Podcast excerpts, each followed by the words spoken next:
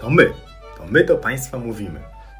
Tomasz Batko. Mateusz Kosiak. My jesteśmy lekarzami, twórcami portalu eduson.pl I postanowiliśmy trochę urozmaicić portal eduson.pl i zamieścić na nim podcasty.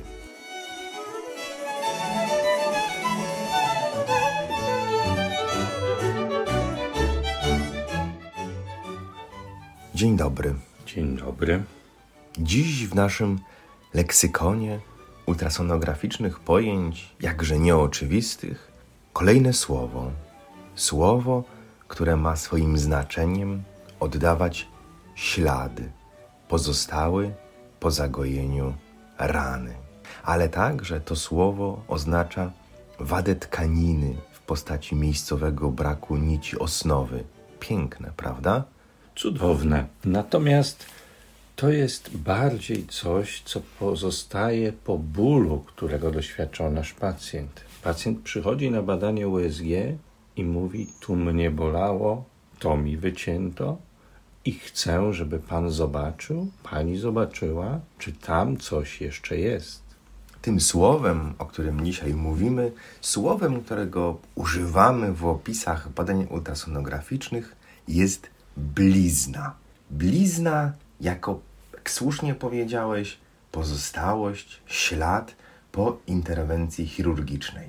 Ale nie zawsze po interwencji chirurgicznej, choć na niej chwilę się zatrzymajmy, bo często zdarza się, że mamy obowiązek, konieczność obejrzenia okolicy blizny po zabiegu, blizny, która jest położona powierzchownie w tkankach powierzchownych, w skórze, blizny po zabiegach onkologicznych, blizny po usunięciu różnych guzów, różnych znamion, różnych zmian ogniskowych, blizny, która poza tkanką włóknistą może kryć w sobie pewne niespodzianki będące dla nas dużym wyzwaniem. Ważna jest technika badania, czyli stosowanie głowicy liniowej wysokiej częstotliwości.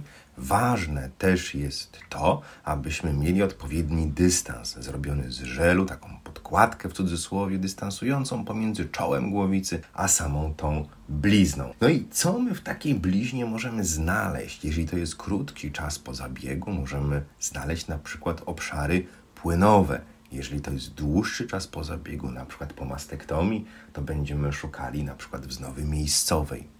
Bywa też tak, że sama blizna jest dla nas wyzwaniem, które nieco utrudnia ocenę tego, co znajduje się pod nią, bo blizna, która jest złożona z tkanki włóknistej, może mieć taką przypadłość ultrasonograficzną, która powoduje, że wiązka ultrasonograficzna ulega na tyle dużemu wygaszeniu, osłabieniu, że za samą blizną widzimy cień akustyczny. W takiej sytuacji warto jest na tą bliznę i to, co się pod nią kryje, zerknąć z niewielkiego dystansu, nie tylko takiego, jak mówisz, patrząc od góry, ale czasem warto przyłożyć głowicę obok blizny i skontować wiązkę ultradźwięków tak, żeby spojrzała pod bliznę z innego natarcia.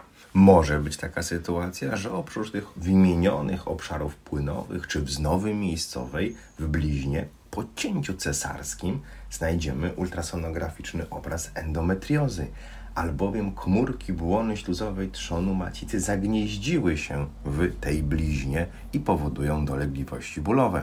Warto to uwzględnić u kobiet z dolegliwościami bólowymi podbrzusza po cięciu cesarskim. Rozpoznanie jest stosunkowo łatwe, o ile o tym pomyślimy i użyjemy głowicy liniowej.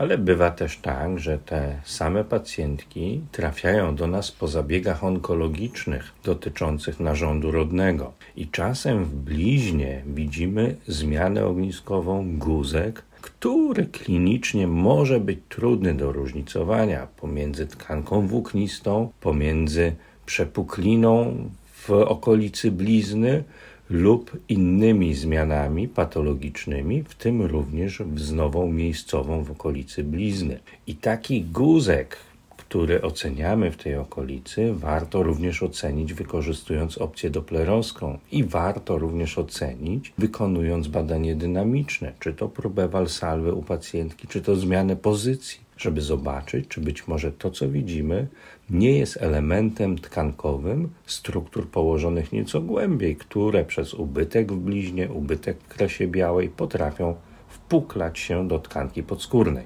O, i to o czym mówisz, to może być taka sytuacja, że w cudzysłowie blizna puści i będzie przepuklina w bliźnie, a w tej przepuklinie mogą być różne elementy. Treść tej przepukliny może być różna. Ale to, o czym teraz my rozmawiamy, to jest taka namacalna blizna. To jest taka blizna oczywista, ale w ultrasonografii są jeszcze inne blizny. Ja tu trochę piję do tego badania, jakim jest sonomammografia, gdzie z jednej strony masz bliznę po zabiegach, interwencjach chirurgicznych jako birac USG 2 i z drugiej strony masz objaw blizny, radial scar, jako birac USG 4. Ale spójrzmy na bliznę centralną w ogniskowym rozroście guzkowym. I to jest ten element, którego bardzo chętnie szukamy, oglądając rozrost gustkowy w wątrobie, ale on niestety nie występuje tak często albo nie jest tak często widywany w badaniu ultrasonograficznym, jakbyśmy chcieli, jak on jest opisywany w innych badaniach obrazowych bądź w badaniu histopatologicznym. Ta blizna centralna w zmianach o charakterze FNH widywana jest niestety dość rzadko. Dość rzadko mam na myśli, że nie więcej u 50% pacjentów z pojedynczą zmianą odpowiadającą FNH znajdziemy taką bliznę, a u dzieci jeszcze rzadziej, bo dotyczy tylko mniej więcej co piątego pacjenta. Natomiast zwróć uwagę, że poza tymi bliznami, które tylko z nazwą mają co nieco wspólnego z samą blizną w znaczeniu o którym wspomniałeś nam na samym początku, to są też blizny, te prawdziwe blizny, ale o nie mające pochodzenia jatrogennego, czyli blizny ukryte w innych narządach bądź na powierzchni tych narządów dostrzegane przez badanie ultrasonograficzne, jak na przykład blizny w nerkach. No więc właśnie, bo tam w takiej nerce możemy mieć dwie blizny. Jedna blizna to może być blizna po przebytym na przykład odmiedniczkowym zapaleniu nerek, kiedy widzimy zmniejszenie grubości warstwy miąższowej, zaciągnięcie niejako torebki nerki i ta blizna widoczna jest jako trójkątny, hiperechogeniczny obszar położony podtorebkowo. A druga blizna to de facto coś, co nazywamy blizną łączenia, junctional parenchymal defect, czyli taki hiperechogeniczny obszar, który położony jest w jednej trzeciej górnej, dolnej nerki i ciągnie się do samego echa centralnego. Nie towarzyszy mu zmniejszenie grubości miąższu tej nerki i jest to pozostałość embriogenezy, kształtowania się nerki. I tu ważna jest ta dokładna ocena nie tylko zarysu torebki nerki, ale też, tak jak powiedziałeś, tego, co kryje się pod tą torebką, czyli miąższu nerki, symetrii grubości miąższu nerki, obrazu tego miąższu nerki, jak również tego, gdzie takie zaciągnięcie torebki jest położone i jak głęboko sięga, bo tak jak wspomniałeś, blizna łączenia sięga aż do echa centralnego. Blizny pozapalne sięgają zazwyczaj nieco płycej, w znaczeniu powodują ścieńczenie warstwy miąższowej i one są zlokalizowane najczęściej nad samą piramidą nerkową, w odróżnieniu od pewnej pułapki ultrasonograficznej, która jest wariantem normy, a myślimy o płatowej budowie nerek, tym przetrwałym wariancie budowy nerek, gdzie widzimy pozorne pozaciąganie torebki nerki, które jest pozostałością życia płodowego i powstawania nerki, natomiast te zaciągnięcia nerki widoczne są nad kolumnami Bertina, a nie piramidami i rozmieszczone są dość symetrycznie, nie powodując ścieńczenia warstwy miąższowej. Blizna jest takim słowem, którego ultrasonografista w swoim opisie użyje nieraz.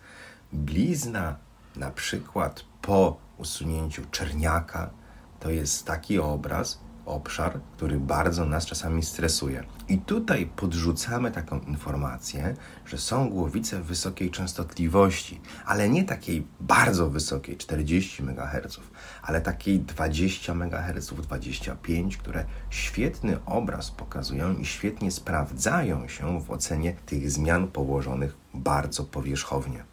Natomiast jak widzicie Państwo, blizna to nie tylko to, co znajduje się na zewnątrz, na skórze naszego pacjenta, to nie zawsze jest efekt naszej działalności medycznej, jatrogennej, ale tych blizn w różnych narządach, w różnych lokalizacjach, nietypowych, często tylko z nazwą wiążących się z tym, o czym myślimy na co dzień, znajdziemy w badaniu USG dużo, dużo więcej.